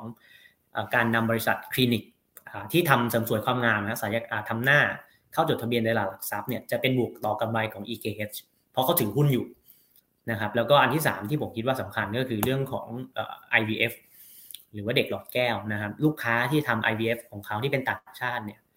เป็นจีนซะเยอะเป็นลูกค้าคนจีนเยอะมากนะครับแล้วตอนนี้จีนนักท่องเที่ยวที่เคยเข้ามาเยอะๆเนี่ยตอนนี้แทบไม่มีเป็นหลักหมื่นคน ถ้าสมมุติว่าปีหน้าเข้ามาได้เยอะขึ้นอะไรต่างๆมา แล้วตรงนี้ IVF เทรนด์มันมาเนี่ยผมคิดว่าราคาของ EKH น่าจะปรับตัวขึ้นไปได้ ราคาตรงนี้ก็ยังไม่ได้สูงมากนะครับ แต่ก็มันก็ขึ้นมาแล้วพอสมควรนิดหน่อยนะครับ ก็เราให้ราคาเป้าหมาย 8 บาท 40 ครับสำหรับ EKH ได้ค่ะ แล้วตัวอื่นอีกตัวที่เตรียมมาอื่นๆล่ะคะ ครับตัวที่สองนะครับเป็นธีมเลือกตั้งนะถ้าตามไทม์ไลน์อะไรต่างๆเนี่ยเราเชื่อว่าการโฆษณา อะไรต่างๆเนี่ยมันจะมีมากขึ้น เราชอบแพลน B นะครับเราให้ราคาเป้าหมายแพลน B 8บาท40 เหมือนกันนะครับ เราเราคิดว่าปริมาณเม็ดเงินโฆษณาหรือว่า ad expense จะมากขึ้นในไตรมาสสี่เพราะนอกจากเลือกตั้งแล้วเนี่ยมันจะมีเรื่องของฟุตบอลโลก ยังมีเรื่องของการประชุมเอเปกอะไรต่างๆอีกเยอะแยะเลยนะเพราะฉะนั้นเนี่ยเราเห็นแล้วว่าช่วงโควิดเนี่ยบริษัท บางบริษัทเขาอาจจะมีการ save cost คืออะไรที่ลดได้เนี่ยไอ้ฉันลดก่อน ฉันอาจจะไม่ต้องเอาคนออกอะไรอย่างนี้ไม่ใช่แต่ว่าฉันพวกค่าโฆษณาค่าอะไรแบบนี้ฉันจะเริ่มลดแต่ตอนเนี้ยถ้าบริษัทจดทะเบียนกำไรมันดีขึ้นอะไรต่างๆเนี่ยแล้วธีมมันมาจากภาพใหญ่ที่เป็นเรื่องของบอลโลก เรื่องของการป้ายหาเสียงเลือกตั้งอะไรต่างๆเนี่ยผมเชื่อว่าธีมของหุ้นสื่อจะกลับมาเล่นนะ Plan B ก็เป็นอีกอีกตัวที่น่าสนใจนะครับ เราเล่นตามเอาลุกที่จะเกิดขึ้นในในใน ในปีหน้าก็เป็นสองตัวนะครับแพนบีกับ EKH แล้วยังมีอีกนะฮะนี่ก็เป็นสองตัวแรกก่อนครับ ค่ะ ก็เป็นกลุ่มโรงพยาบาลกับกลุ่มสื่อนะคะ ที่ที่เข้าไปลงทุนได้ ตัวที่สามจะเปลี่ยนกลุ่มเลยหรือเปล่าคะหรือว่ายังคงมีตัวโดดเด่นในกลุ่มสื่อกันอีกครับผมอ่าอีกตัวอื่นเนี่ยจะเป็นกลุ่มอื่นแล้วเพราะว่าผมรู้สึกว่าตอนเนี้ยเราควรจะเล่นเฉพาะตัวที่ดาวไซด์จำกัด แล้วก็ ซื้อเขาเรียกว่าอะไรกลุ่มละตัวก็ ผมว่าก็เพียงพอแล้วนะครับ อีกกลุ่มหนึ่งผมอาจจะเขาเรียกว่าอาจจะ ไม่ไม่ถูกใจนักลงทุนก็คือกลุ่มแบงค์เพราะว่าราคามันลงมาแรงมากนะครับ จากช่วงที่ผ่านมา คือเราชอบ SCB นะฮะราคาพื้นฐาน 152 บาทนะครับราคาเป้าหมายของเรา คือต้องบอกงี้ครับแบงค์เนี่ยถ้าพูดกันง่ายๆมันมีมันจะขึ้นหรือลงเนี่ยสามปัจจัยนะสามปัจจัย อันที่หนึ่งคือดอกเบี้ยค่ะ ซึ่งอันนี้ผ่าน เพราะดอกเบี้ยมันเป็นขาขึ้นล้วแล้ว SCB ก็ปรับ ML MO ได้ MR จะไม่ได้ปรับก็อะไรก็ว่ากันไป แต่ว่าเน็ตเน็ตแล้วเนี่ยเงินกู้เงินฝากที่เขาปรับขึ้นเนี่ยสุดท้ายแล้วเขาจะได้มาจินเพิ่มสามเปอร์เซ็นบวกลบนะครับเพราะฉะนั้นเนี่ยอันนี้ประเด็นที่หนึ่งแบงก์ใหญ่ต้องได้ประโยชน์คือการปรับดอกเบี้ย แต่สิ่งที่มันกดราคาหุ้นแบงก์ตอนนี้ก็อย่างที่ทุกคนทราบก็คือฟันฟลูนะฮะเขาขายอยู่ เพราะฉะนั้นเนี่ยนักลงทุนต้องจับจังหวะให้ถูกว่าเฮ้ย ไอ้ที่ขายกันอยู่เนี่ยต่างชาติขายอยู่เนี่ยเขาจะเลิกขายแล้วเมื่อไหร่ก็กลับไปที่ตอนต้นวิดีโอครับ ก็คือผมแนะนำว่าให้ดูเรื่องของเงินบาท กับพันธบัตรสองปีสหรัฐ ถ้าตรงนั้นเนี่ยมันเริ่มพลิกกลับมาแข็งหรือลงบอลยูเริ่มเริ่มเริ่มลงไม่ขึ้นไม่ขึ้นแล้วเนี่ย ผมเชื่อว่า fund flow จะกลับเข้ามาซื้อสินทรัพย์เสี่ยงนะครับ ซึ่งแบงก์เป็นหนึ่งในกลุ่มที่ฝรั่งเขาซื้ออยู่แล้วนะครับเพราะฉะนั้นเนี่ยในแง่ของ bottom line แบงก์ ได้ประโยชน์แน่นอนการขึ้นดอกเบี้ย แต่ช่วงเนี้ยมันจะโดนกดไว้อยู่นะ ผมเชื่อว่าถ้าถ้าลงมาเนี่ย ต่ำร้อยครับ ถ้าต่ำร้อยนะ ผมว่าซื้อได้ ถ้าเอา safe safe ก็คือขอต่ำหนึ่งร้อยบาทครับนักลงทุนที่แบบว่าอาจจะต้องต้องอยากอยากจะเป็น risk averse นิดนึงคือไม่ชอบความเสี่ยง ก็รอมันลงมาอีกหน่อยก็ได้ครับ เพราะตอนนี้ผันผวนจริงๆ ต้องยอมรับนะครับ ค่ะ กลุ่มแบงค์เนี่ยเรามอง SCB มีความโดดเด่นตอนนี้หนึ่งร้อยสองบาทรอรอรอย่อลงมาอีกนิดนึงค่อยเข้าไปเก็บถูกต้องไหมคะ ใช่ครับ หรือถ้าจะแตะไปไม้นึงก่อนก็ไม่ได้อ่าก็ได้ เพราะว่าถ้าสมมติอ่าราคาหุ้นไม่ลงมาเนี่ยเราจะได้มีของไปส่วนหนึ่งก็แบ่งเป็นไม้ซื้อครับเพราะอย่างที่บอกฮะคือเนื่องจากเซ็ตมันลงมาเยอะแล้วนะครับเราก็อาจจะต้องเสี่ยงซื้อสักไม้หนึ่งก่อนก็ได้ เพราะว่าแบงก์ใหญ่เนี่ยฟันเดเมนทัลได้นะฮะเรื่องของดอกเบี้ย แต่เรื่องของฟันฟลูกดไปอยู่ แล้วก็ปัจจัยที่สามที่ทำให้หุ้นแบงก์ขึ้นหรือลงเนี่ยคือ ภาพเศรษฐกิจจริงภาพเศรษฐกิจจริงก็คือว่า GDP นู่นนี่นั่น แต่ว่าผมว่ามองแค่นั้นไม่พอ เราต้องมองลึกกว่านั้น คือ GDP มันดีอยู่แล้ว เพราะว่าเรามีท่องเที่ยวที่มาจากหลักแสนเป็นหลักล้าน อันนี้มันบวกอยู่แล้ว แต่ว่าเราต้องดูลึกกว่านั้นก็คือเฮ้ยเงินเฟ้อเงินเฟ้อลงหรือยังของไทยนะเงินเฟ้อลงหรือยัง ซึ่งผมเชื่อว่าไทยอะจะไม่เหมือนสหรัฐนะเพราะว่าของสหรัฐเนี่ยเขามีอย่างที่เราคุยกันไปมันมีทั้งโอ้โห service โรงแรมรถมือสองค่าเช่าบ้าน ของไทยเนี่ยปัญหาไม่ได้ซับซ้อนขนาดนั้นนะเพราะว่า core inflation ของประเทศไทยเนี่ยค่าเช่าบ้านอะไรของเราเนี่ยมันยังมันยังปรับกันไม่ได้เยอะแบบที่ของสหรัฐนะครับจะมีแค่อาหารสดกับพลังงานที่เป็นประเด็น เพราะฉะนั้นเนี่ยผมเชื่อว่าเงินเฟ้อไทยที่จะรายงานกันในอาทิตย์นี้เนี่ยตัวเลขที่จะเห็นต้องต้องเป็นตัวเลขที่ลดลงนะครับ ถ้าอย่างดีเนี่ยเราอาจจะเลขหกหกเปอร์เซ็นต์กว่า หรือถ้าอย่างร้ายก็เจ็ดต้นๆ ไม่น่าไปทำนิวไฮ อันนี้ผมค่อนข้างค่อนข้างมั่นใจ เพราะว่าเราเรามีการดูในแง่ของไส้ในดูราคาน้ำมันที่เราเติมกันดูเรื่องของค่าเงินบาทที่แม้ว่ามันจะกระทบ แต่มันจะไม่ได้เยอะเพราะราคาน้ำมันมีผลมากกว่านะครับเพราะฉะนั้นภาพเศรษฐกิจจริง ถ้าเงินเฟ้อลง อะไรต่างๆ มันดีขึ้น เศรษฐกิจฟื้นจากทั้งข้างล่าง ตรงกลางบริการท่องเที่ยว ผมเชื่อว่าแบงก์ก็จะเป็นอีกตัวหนึ่งที่ที่ที่ก็จะปรับตัวขึ้นได้ครับ ตัวที่สาม SCB ครับ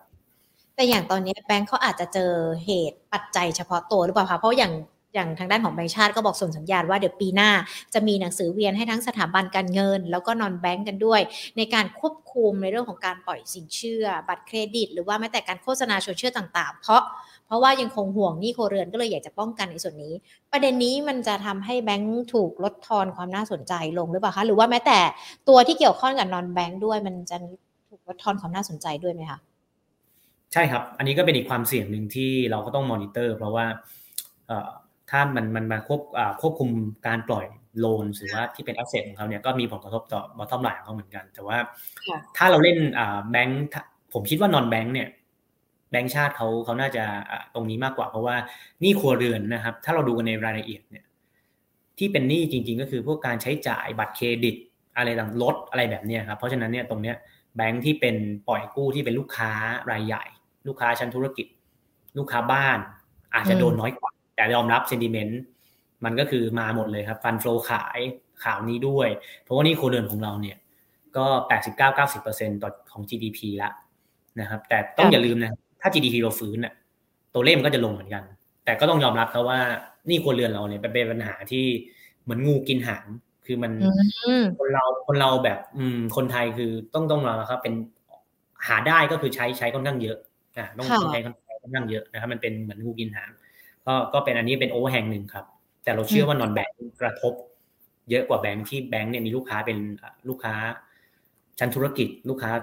อะไรต่างๆ ก็ว่ากันไปนะครับ ค่ะ เดี๋ยวพอถ้าเขามีการควบคุมกันจริง ๆ แล้วออกมาเป็นตัวเลขเป็นเปอร์เซ็นต์เป็นอะไรก็แล้วแต่อาจจะชวนคุณกันเจาะเข้าไปในประเด็นนี้กันต่อนะคะ วันนี้ยังคงเป็นภาพว่าเออเนี่ยเดี๋ยวจะทำแล้วนะ ส่งสัญญาณกันมาก่อนว่าแบงก์กับนอนแบงก์เตรียมตัวกันไว้ปีหน้าด้วยนะคะอะมีทั้งกลุ่มโรงพยาบาล กลุ่มสื่อ กลุ่มธนาคารแล้ว ยังมีกลุ่มอื่น ๆด้วยใช่ไหมคะครับผมมีอีกสักตัวหนึ่งแล้วกันตัวนี้เป็นตัวเล็กหน่อยแล้ววันนี้ไม่ลงด้วย แล้วเป็นตัวที่เคยเชียร์ในในรายการ Market Today ก็คืออนันดา นะครับตัวนี้คือต้องบอกว่ามันข่าวเรื่องของแอสตันอโศกเนี่ยเริ่มเริ่มมีความคืบหน้าแล้ว แล้วจะเห็นว่าหุ้นเนี่ยวันนั้นมีการขึ้นไปแล้วก็ปรับตัวลงมา แล้วก็เนี่ยก็มีขึ้นไปใหม่ คือผมเชื่อว่าราคาตรงนี้ครับ มัน 0.3 เท่าบุ๊กคืออสังหาเนี่ยผมยอมรับว่ามันเทรดเทรดต่ำบุ๊กบางบางตัวเทรด0.8 0.7มันก็มี แต่ตัวนี้ต่ำไป เพราะตัวนี้ 0.3 ต่ำที่สุดในกลุ่มของอสังหานะครับ แล้วก็เรื่องของ ความชัดเจนของแอสตันโศกเนี่ยตุลาการผู้ให้ความเห็นคดี เขาไม่ใช่คนตัดสินนะแต่เขาให้ความเห็นว่าควรจะยกฟ้อง และผมไปดูสถิติเช็คกันนักวิเคราะห์ครับ ถ้าตุลาการเห็นทางไหนเนี่ยส่วนใหญ่ศาลก็จะตัดสินไปทางนั้น 70%ตัวเลขกลมๆประมาณนี้นะครับเพราะฉะนั้นเนี่ยถ้าโอแฮงตรงนี้หลุด ราคาที่อยู่ตรงเนี้ยมัน price เรื่องของว่าแอสตันโศกเนี่ยโดนนู่นโดนนี่โดนนั่นคือมันกดลงมาแล้ว ถ้าสมมติความชัดเจนมันออกปุ๊บเนี่ยราคาเป้าหมายของเราเนี่ยเราให้บาท 40 บาท 46 แต่ถ้าถ้ามีการยกฟ้องราคาเป้าหมายเราจะถูกปรับเป็นบาท 80 ทันทีนะครับโอ้เพราะว่าโครงการมูลค่าโครงการ 6,000 กว่าล้านนะครับอันนี้เป็นเป็นเรื่องที่หนึ่งที่เราอยากจะให้ให้มุมมองเกี่ยวกับอนันดา อันที่สองก็คือแบรนด์คอนโดใหม่ของเขาเนี่ยเริ่มเปิดตัวอย่างเขาไม่ได้มีคอนโดใหม่มา2ปี นะครับ ซึ่งมันเป็นมันเป็นเรื่องของโควิดนะฮะที่คนเขาซื้อบ้านเดี่ยวกันอะไรต่างๆ ก็ว่ากันไป แต่ตอนนี้เขาเริ่มเปิดคอนโด โครงการใหม่ๆมากขึ้น เช่น culture จุฬาโคโค่พาร์คอะไรต่างๆ มากขึ้นนะครับ แล้วก็ลูกค้าของเขาเนี่ยเป็นคนจีนซะเยอะ20%เป็นชาวต่างอ่าเป็นเป็นชาวจีนนะคนต่างชาตินะเพราะฉะนั้นเนี่ยปีนี้ก็จะคล้าย EKH คือเรารอนักท่องเที่ยวจีนด้วยนะครับ แล้วก็รอดีมานที่คนกลับมาซื้อคอนโดจากโครงการใหม่ๆที่อั้นมากขึ้น นะครับแล้วอีกเหตุผลหนึ่งอันที่ 3 ก็คือเรื่องของ valuation ราคาตรงนี้ต้องถ้าพูดกันง่ายๆคือแพ้ยากคือมันมันลงจากโอ้ห้าหกบาทน่ากลัวมากลงมาบาทยี่สิบาทสิบแล้วก็อยู่แถวนี้ฮะยังไม่ขึ้นสักทีเพราะฉะนั้นเนี่ย valuation คือแพ้ยาก แล้ววันนี้ก็ไม่ได้ปรับตัวลง มันแสดงให้เห็นว่าไซส์ด้วยไซส์มันที่มันเล็กด้วยครับฝรั่งหรือว่ากองทุนสถาบันอาจจะไม่มีของ เลยอาจจะเป็นเหมือนกับหลุมหลบภัยเล็ก ๆ ก็ได้นะครับเพราะฉะนั้นเราฝากไว้สี่ตัวครับ ค่ะอะ เป็น 4 ตัวนะคะสำหรับคำแนะนำในวันนี้ที่คุณการนำมาฝากกันเกี่ยวข้องกับนักลงทุน แล้วก็ประเด็นต่างๆ ที่เกิดขึ้นกันวันนี้เราก็มีการพูดคุยกันแล้ว ทั้งในเรื่องของเฟดหรือว่าแม้แต่ปัจจัยต่างประเทศ รวมไปถึงนะคะคำแนะนำเทคนิคดีๆ เกี่ยวกับในเรื่องของการลงทุนด้วย เดี๋ยวขอหยิบยกคำถามนะคะ จากจากคุณผู้ชมที่ดูผ่าน Facebook แล้วก็ YouTube ไลฟ์ของเราที่สอบถามกันมาอะคุณผู้ชมที่สอบถามคำถามกันมาบางตัวอาจจะเขียนไม่ชัดเจนนะเขียนมาให้หญิงกันอีกรอบหนึ่งนะคะ โดยเฉพาะาะทาง Facebook นะ จะได้ถามคำถามที่ถูกต้องถูกตัวหุ้นที่ทุกคนสอบถามมานะคะ มากันที่คุณเปียรถเลยค่ะ นี่สอบถามตัว KTC เลย KTC นี่ก็อาจจะเป็นอีกหนึ่งตัวที่ที่ถ้าแบงค์ชาติเขาเอาจริงเอาจังในในเรื่องของการควบคุมบัตรเครดิตเขาก็อาจจะได้รับผลกระทบหรือเปล่าคะคุณกัน ชัดเจนครับใช่เพราะว่า KTC เนี่ยเป็นเรื่องของสินเชื่อ personal loan บัตรเครดิตอะไรต่างๆ ก็ว่ากันไป แต่ว่าต้องบอกงี้ครับ KTC เนี่ยอาจจะได้เปรียบ EON นิดนึง เพราะว่า EON อาจจะเป็นลูกค้ามี low income หรือว่ารายได้น้อยกว่า KTC เนี่ยจะขึ้นมาหน่อยแต่ว่าการที่เป็น non bank นะครับ ดอกเบี้ยขึ้น แบงก์ชาติควบคุมมาตรการต่างๆ เข้ามา การที่เขาเอ่อคือคือต้องต้องอธิบายนักทุนนี้ก่อนนะครับ แบงก์เนี่ยเขามีฟันดิ้งก็คือเงินฝากของคนปกติประชาชนอะไรว่ากันไป แล้วเขาปรับดอกเบี้ยอะไรต่างๆก็ได้ แต่ว่านอนแบงค์เนี่ยเขามีเรื่องของแบงค์โลน แล้วก็การออกหุ้นกู้ ซึ่งมันถูกปรับตามอัตราผลตอบแทนพันธบัตรที่มันก็สูงตามดอกเบี้ยที่ขึ้นนะเพราะฉะนั้นเนี่ยเขาโดนหลายขา แล้วก็มีเรื่องของอถ้าสมมติมีการควบคุม หรือว่าเศรษฐกิจของคนข้างล่างคนตรงกลางเนี่ยยังไม่ฟื้นจ่ายไม่ได้มันก็มีเรื่อง NPL ด้วย เพราะฉะนั้นเนี่ยภาพใหญ่แล้วก็ภาพอินดัสทรีเนี่ยอาจจะไม่ค่อยค่อยเอื้อ ATC เท่าไหร่นะครับแต่ก็ต้องยอมรับราคาลงมาพอสมควรนะครับ ค่ะ แล้วคุณผู้ชมที่สอบถามกันมาบอกว่าอยากจะได้แนวรับแนวต้านตัว KTC อะค่ะ คุณกันพอจะบอกได้ไหมคะ ยินดีครับผมคิดว่าตรงเนี้ยแนวรับของ KTC เนี่ยน่าจะเป็นประมาณแถว 55 บาทนะครับแล้วก็อีกแถวนึงก็คือ 52.5 ที่มีไส้ลงไปตรงนั้นนะครับ แต่ว่าในเชิงของเทคนิค ผมคิดว่าการที่ยืนไม่ไม่สามารถยืนเหนือ EMA ที่คุณคุณหญิงโชว์เนี่ย มีเมห้าสิบอ่าห้าสิบเจ็ดสิบห้าได้เนี่ยสัญญาณเทคนิคอาจจะยังไม่สวยเท่าไหร่นะครับแม c ดีก็ตัดต่ำกว่าศูนย์ลงมานะครับ สัญญาณเทคนิคไม่สวย แล้วก็ภาพใหญ่อาจจะไม่ได้เอื้อเขาเท่าไหร่นะฮะอาจจะรอไปซื้อตรง 52 หรือ 50 บวกลบแถวนี้ก็ได้ครับ ค่ะ คุณปิยรถได้แนวคิดแล้วนะสำหรับตัวของ KTC ที่คุณกันแนะนำกันด้วยนะคะ คุณสมนบอกว่า คุณการช่วยดูตัวแมคโครให้หน่อยค่ะ หลุด 34 บาทแล้วเอาไงต่อดีคะ เสียงอ่อนครับผมคือคือต้องบอกว่าแมคโครเนี่ยมันคือภาพที่ผมเล่าให้ฟังเลยว่า จริงๆอะแมคโคร CVO เนี่ย ถ้าเปิดเมืองเปิดประเทศมันควรจะขึ้นถูกไหมฮะแต่มันไม่ขึ้นลงผมว่ามันมีมันมีหลากหลายเหตุผล แต่ผมจะเล่าให้ฟังทีละข้อนะครับเหตุผลแรกเป็นปัจจัยเฉพาะตัวของเขาก็คือ กลุ่ม CP มีความที่จะไปมีมีมีเขาเรียกว่าจะไปบิดเมโทรห้างในอินเดียครับ ซึ่งเขากังวลว่าต้องเพิ่มทุน อีกรอบอะไรต่างๆ มันเป็นโอเวอร์แฮงที่มันความชัดเจนมันยังไม่ออกมานะฮะอันนี้เรื่องที่หนึ่งถ้าเรื่องของภาพเศรษฐกิจเนี่ย อย่างที่บอกครับ เปิดเมืองมันควรจะดี แต่ทำไมมันไม่ดี ก็เพราะว่ามันดีเพราะท่องเที่ยว แต่มันไม่ได้ดีในแง่ของชั้นกลางกับชั้นล่าง เพราะว่าหุ้นสองตัวเนี้ยเขาเขาขายของที่เป็นเขาเรียกว่า consumer staple แน่นอนมันมันปลอดภัย แต่ถ้าเงินเฟอ้อมันสูง และกำลังซื้อของคนนี่ระดับกลางระดับล่างมันยังไม่ดีอะครับ หุ้นมันก็ยังไม่ขึ้น อ่า ถูกไหมฮะเพราะว่าต้องยอมว่าเศรษฐกิจไทยดีอะดีจากท่องเที่ยวจากหลักแสนมาหลักล้านจุเลขมันเลยบวกแต่ถ้าไปถามชาวบ้านอะไรต่างๆเนี่ยผมเชื่อว่าเขาก็คงจะตอบว่ายังไม่ดีนะเพราะฉะนั้นเนี่ยหลักการเล่นแมคโครกับ CPO เนี่ยต้องรอให้โอเวอร์แฮงตรงนี้ชัดเจน หรือนักลงทุนสามารถดูตัวนี้ได้คือ consumer confidence ความเชื่อมั่นผู้บริโภค พอเงินเฟ้อลงปุ๊บตรงเนี้ยถ้ามันหักหัวขึ้นเมื่อไหร่ผมเชื่อว่าราคาหุ้นเนี่ย น่าจะปรับทิศในทางบวกครับ consumer confidence สามารถดูได้ตามฟีพอร์ตของผมที่ผมมีออกบทวิเคราะห์ หรือตามจากธนาคารแห่งประเทศไทยได้ทุกเดือนนะครับดัชนีความเชื่อมั่นผู้บริโภคเอ่อท่านอื่นๆที่สอบถามกันมาเดี๋ยวหญิงจะพยายามไล่คำถามให้นะคะ มีหลายคนสอบถามกันมาเลย คุณประชาใจเย็นๆ เดี๋ยวหญิงสอบถามให้ขอเจาะแมคโครอีกนิดหนึ่งแน่นอนราคาเขามันเป็นการปรับตัวย่อลงแล้วก็ การปรับขึ้นเนี่ยรอความหวังรอความชัดเจน เรายังเชื่อมั่นในตัวนี้ได้ใช่ไหมคะคุณการแมคโครถามแทนคุณผู้ชมหลายคนเลยแล้วสามสิบสี่บาทเนี่ย เอายังไงดีถั่วไหมซื้อไหมเก็บไหม หรือว่ารอก่อน ผมผมเชื่อว่าด้วยภาพที่ผมเล่าไปอาจจะดูฟังดูน่ากลัวนะแต่ผมเชื่อว่าถ้าถ้าฟังเรามาตั้งแต่กลางๆรายการเนี่ยเราเชื่อว่าเงินเฟ้อจะลง เราเชื่อว่าเศรษฐกิจของไทยเนี่ยจะค่อยๆ ฟื้น ถ้าเงินเฟ้อลงดัชนีความเชื่อมั่นของผู้บริโภคเนี่ยถ้าท่องเที่ยวเข้ามาเยอะๆอะท่องเที่ยวบูม high season ตรงนี้มันจะเริ่มดีขึ้น แล้วด้วยราคาหุ้นที่ลงมาตรงนี้ครับโอ้โหผิดจากเพิ่มทุนตอนนั้นสิบกว่าบาทแล้ว ผมเชื่อว่าไม่ใช่จังหวะที่ควรจะขาย ควรเข้าไปซื้อถัวได้ครับ เพราะว่าแม้ว่ากราฟมันจะเสียทรงอะไรต่างๆเนี่ยแต่ผมเชื่อว่า ด้วยการที่เขาจะไปไปไปบิดเมโทรแล้วให้แมคโครเขาไปถือเนี่ย มันอาจจะดูไม่ดีในระยะสั้น เพราะว่าต้องมีเพิ่มทุนระยะยาวมันดีอยู่แล้ว เพราะมันเป็นการ expansion ไปต่างประเทศ เพราะว่าอย่างที่ทุกคนทราบกันนะครับเศรษฐกิจไทยมันก็โตได้แค่ระดับหนึ่งคนที่ไปต่างประเทศก็โตก่อน เพราะฉะนั้นเนี่ยราคานี้ผมไม่แนะนำให้ขาย แนะนำให้ซื้อถั่วครับสำหรับแมคโคร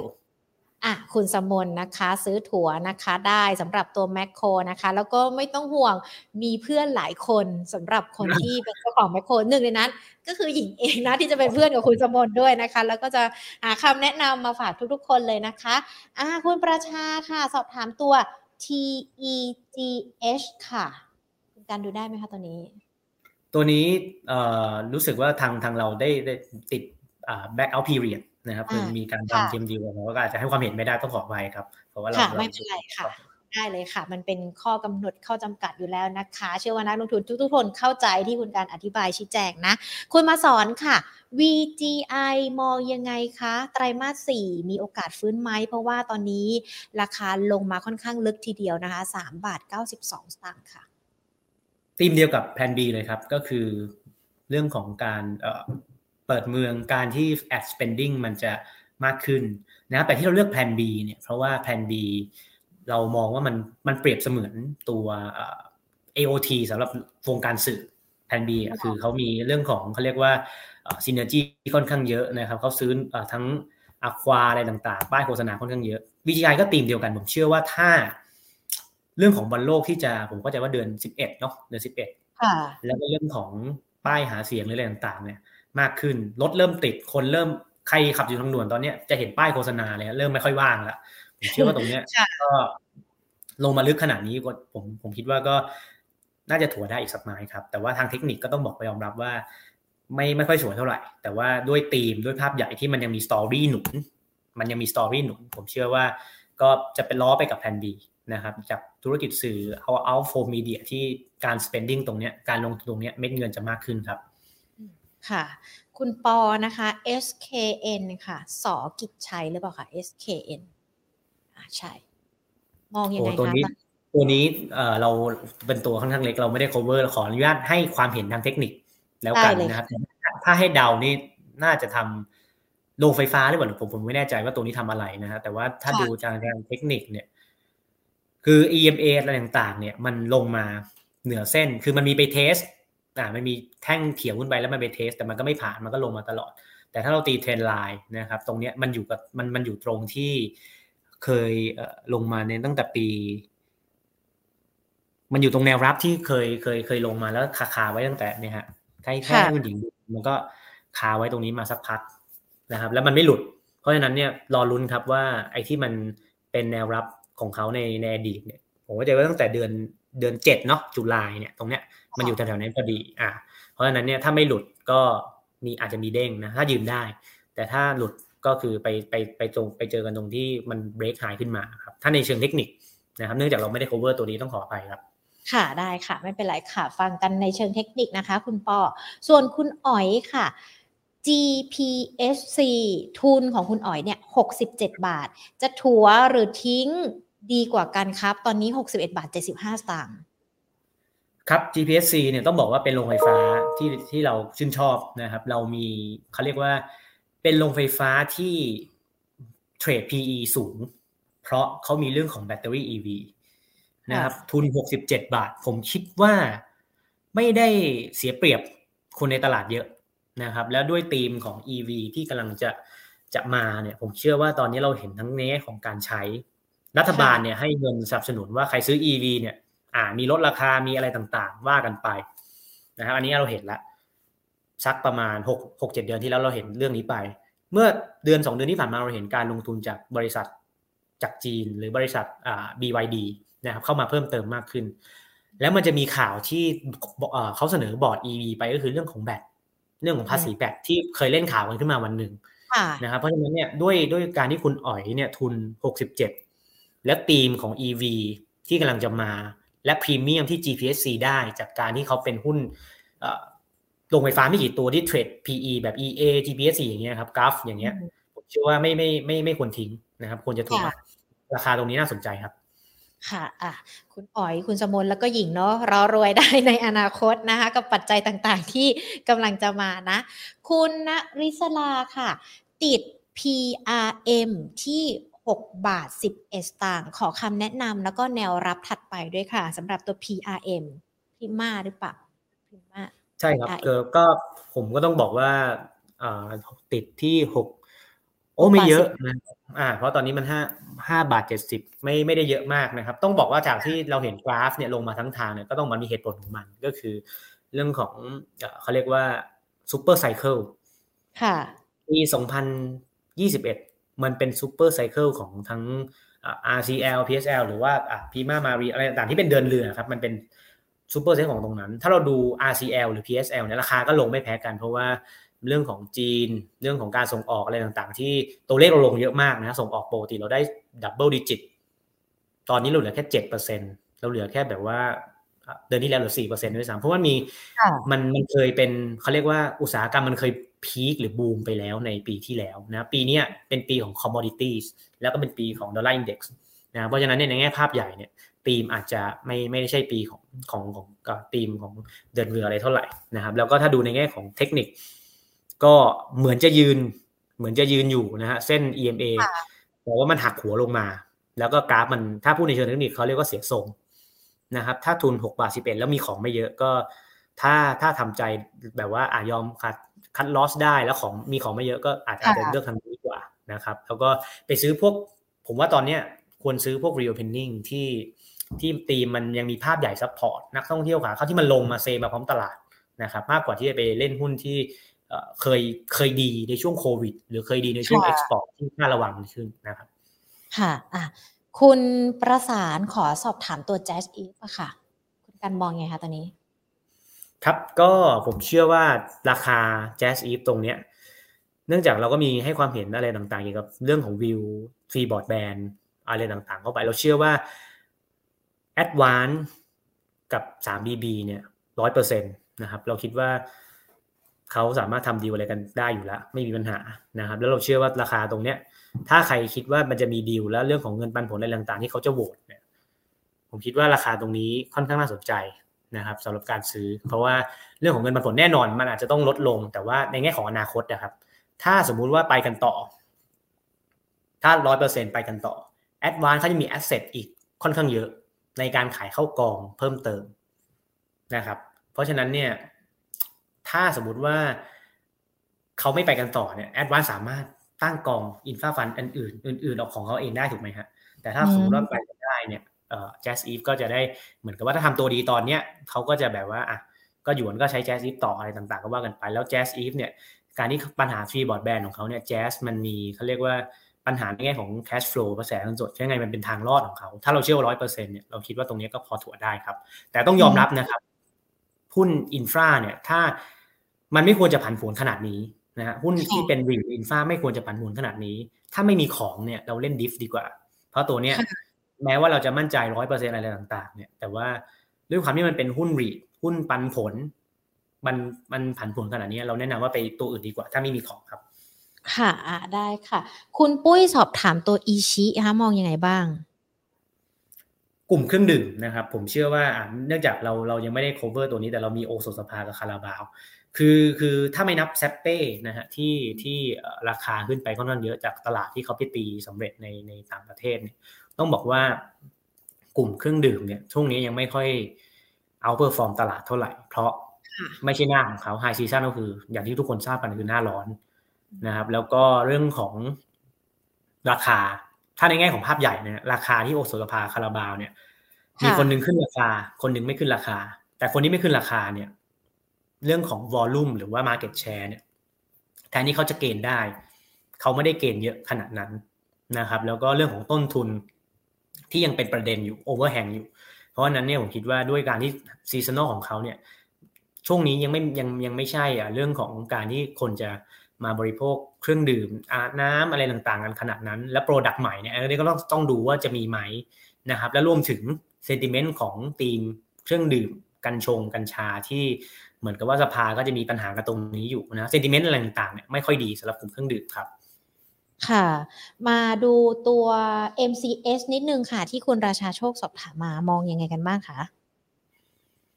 MCS อันนี้ ได้ไหมคะคุณกัน อ่าได้ครับ น่าจะเป็นอ่าเหล็กเนาะก็ด้วยความที่มันเป็น commodity ก็ตามตามราคาเหล็กอะไรต่างๆเลยนะฮะแต่ถ้าในแง่ของการ comment เนี่ยเนื่องจากเราไม่ได้ cover อาจจะ comment ได้แค่ผิวเผินนะครับก็คือถ้าเป็นหุ้น commodity เนี่ยก็ดูตามที่ มันมัน track อยู่นะครับ แต่ถ้าเป็นดูในเทคนิคเนี่ยก็ต้องยอมรับว่ามันก็ลงตามเทรนมาเลยตามราคาเหล็ก ราคาก็ไม่สามารถยืนเหนือ EMA ที่คุณหญิงเปิดได้เลยนะครับ เพราะฉะนั้นเนี่ย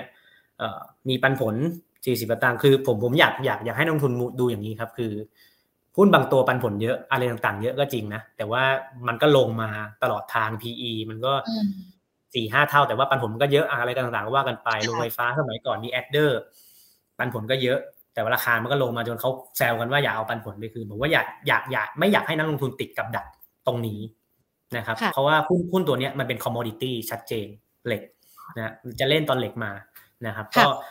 เชื่อว่าถ้าสมมติว่าเรื่องของปันผลที่จะมีในปีหน้าไหมเนี่ยเรื่องจากเราไม่ได้ cover เราอาจจะให้คำตอบตรงนี้ไม่ได้แต่ว่า ถ้าถ้ามองเรื่องปันผลเนี่ยผมคิดว่าควรจะมองให้ให้รอบเรื่องของถ้าเป็นในแง่ของหุ้นตัวนั้นๆด้วยเช่นเป็นโรงไฟฟ้าเป็นคอมมอดิตี้หรือเปล่า เพราะมันมีโลกของมันครับค่ะ อ่า ได้ค่ะ เดี๋ยวหญิงขออีกสักสามคำถามนะคะของคุณมนทาทิพย์ KTP แล้วก็มีใน Facebook คุณ King Facebook กันด้วยนะคะ มาดูคุณมนทาทิพย์กันก่อน บ้านปูวอลเลนห้าปะตัวที่ห้า ทุนสี่บาทห้าสิบสตางค์ขายก่อนดีไหมคะโอ้อันนี้ก็คือต้องต้องยอมรับนะครับว่า คือถ้าหน้าหนาวมาเนี่ยเเรื่องของการใช้ถ่าน การใช้พลังงานอะไรต่างๆ เนี่ย มันจะเยอะนะมันจะเยอะ เพราะว่าหน้าหนาวของของคนยุโรปเนี่ยเขาหนาวจริง แต่ที่ราคามันช่วงนี้มันลงมา เพราะว่า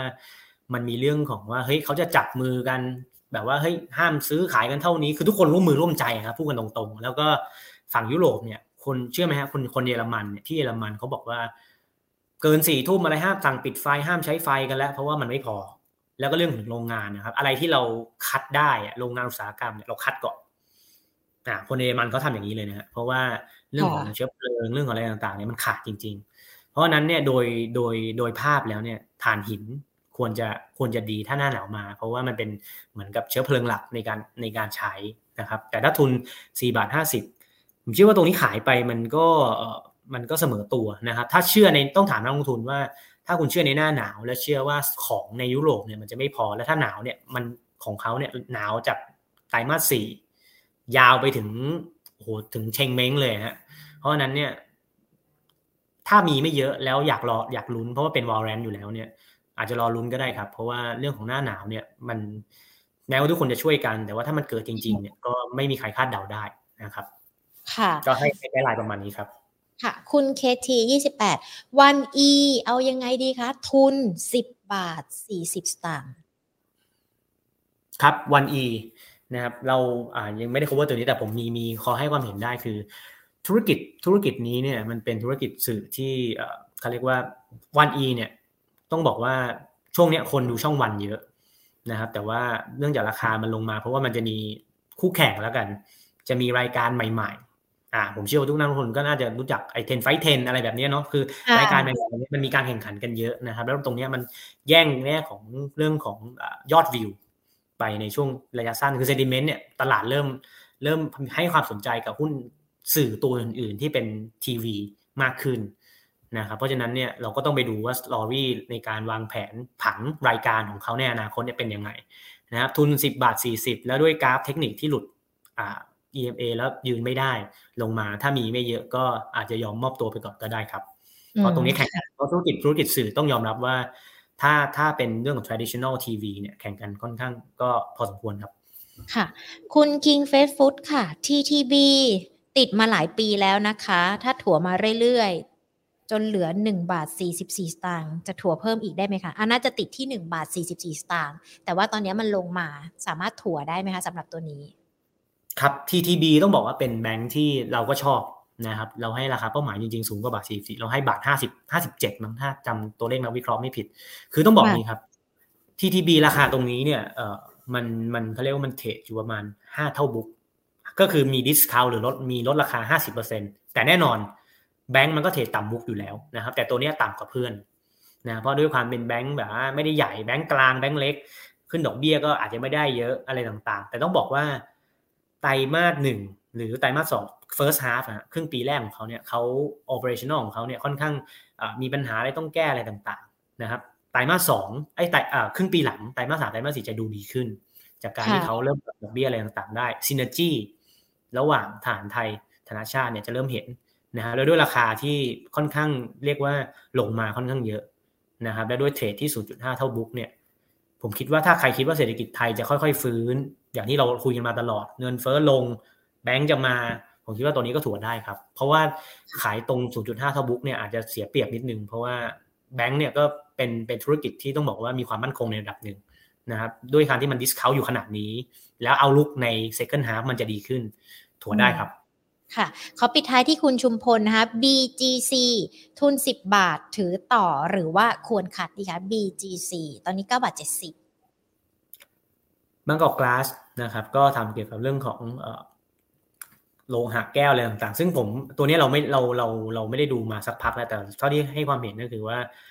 เรื่องของต้นทุนอะไรต่างๆเนี่ยมันก็ขึ้นนะครับ แล้วด้วยกราฟเทคนิคที่มันก็ปรับตัวลงมันยืนไม่ได้ฮะมัน EMA มันยืนไม่ได้ แล้วด้วยของออเดอร์ที่เขาเป็นลูกค้าครับ ผมก็จะลูกค้าของเขาเนี่ยมันก็ทอดไปถึงกลุ่มเครื่องดื่มที่เราคุยกันเมื่อกี้นะเนื่องจากออเดอร์เขาก็ยังยังไม่ได้เป็น season ของเขา ไม่ได้ดีขนาดนั้นพัฒนาของเขาผมเชื่อว่า storyในอนาคตเนี่ยอาจจะไม่ได้ไม่ได้ต้องไปตามดูครับ ว่าจะมีสตอรี่อะไรในอนาคต แต่ถ้าในแง่ของดูในแง่ของลูกค้าของเขาที่เขาส่งมอบของให้เนี่ย บริษัทที่เป็นลูกค้าเขาก็ยังไม่ได้ดีขนาดนั้นนะครับแล้วด้วยกราฟที่ลงมาแบบเสียทรงแล้วยืนไม่อยู่เนี่ย ถ้าทุนสิบบาทเก้าเจ็ดเก้าบาทเจ็ดสิบแล้วของไม่เยอะก็มอบตัวได้ครับ ค่ะอ่าได้เลยค่ะ วันนี้ครอบคลุมทุกประเด็นนะคะรวมไปถึงตอบคำถามคุณผู้ชมที่ดูทั้ง Facebook แล้วก็ YouTube ด้วยนะคะ ขอบพระคุณคุณกันมาก ๆ เลยนะคะ พูดคุยกันกับ Market Today แล้วเดี๋ยวโอกาสหน้าเราพูดคุยกันอีกนะคะ ครับยินดีครับคุณหญิง สวัสดีครับ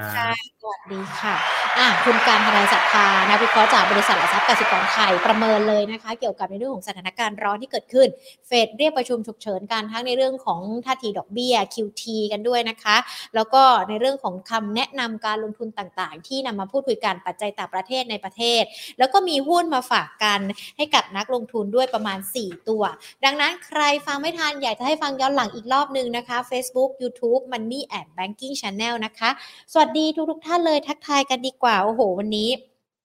คึกคักทีเดียวนะคะ Facebook สวัสดีทุกทุกท่านเลยค่ะ คุณแอมลักกี้เลดี้โกคุณนันทพันธ์นะคะ คุณใหญ่ๆ คุณคิงเฟสฟุตตอนนี้หลายพื้นที่เขาบอกว่าฝนตกน้ำท่วมสุขุมวิทเนี่ยแชร์กันในอินเทอร์เน็ตแล้วนะว่าสุขุมวิทหนีไป ใครอยู่ที่พื้นที่ไหนฝนตกน้ำท่วมเป็นยังไงกันบ้าง รายงานกันได้นะคะ เพื่อนๆท่านอื่นจะได้รู้กันด้วยเนาะสวัสดีคุณปอมค่ะ สวัสดีคุณจีรกิจคุณปิยรสนะคะ คุณพีรพงศ์คุณสมนคุณอ๋อย คุณประชาสวัสดีค่ะ คุณมาสอนนะคะ คุณอำนวยสวัสดีทุกทท่านเลยค่ะ คุณปอนะคะแล้วก็โอ้นี้รายชื่อคุณนริศลาสวัสดีค่ะ คุณประสานนะคะ คุณราชาโชค คุณปุ้ยนะคะ ขอบพระคุณทุกทุกท่านเลย คุณมนทาทิพย์ คุณ KTP 28 คุณราชาโชค คุณชุมพลนะคะ คุณปีชา คุณพิรพงศ์คุณอ๋อยก็ยังอยู่ด้วย สวัสดีทุกทุกท่านเลยนะคะ สวัสดีคุณอาร์ตลิเวอร์พูลด้วยนะคะ ใครที่เข้ามาฟังไม่ทันย้ำอีกรอบหนึ่ง Facebook YouTube Money and Banking Channel แล้วก็พอดแคสต์ก็ฟังกันได้นะคะ Money App Banking Channel ส่วนใครที่ยังไม่ได้เป็นเพื่อนกันใน Line แอดของเรา at Market Today เป็นเพื่อนการไม่พลาดการลงทุนทุก ๆ ช่องทางนะคะ วันนี้หมดเวลาแล้วลากันไปก่อนเดี๋ยวพรุ่งนี้มาเจอ Market Today กันใหม่ สวัสดีค่ะ